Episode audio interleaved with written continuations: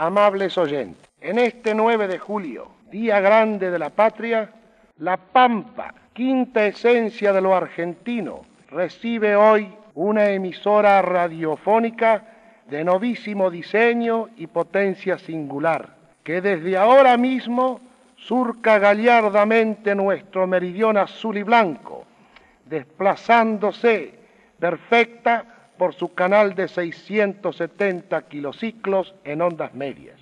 LRA, Radio del Estado, Santa Rosa, La Pampa, es la primera emisora que el Ministerio de Comunicaciones instala por sus propios medios y con su propio personal. Y es también la emisora llamada a nuclear la vida cultural de este progresista territorio, uno de los más ricos y fecundos de la patria. La inauguro formalmente, que Elia sea siempre, como lo es desde ahora, el faro de la argentinidad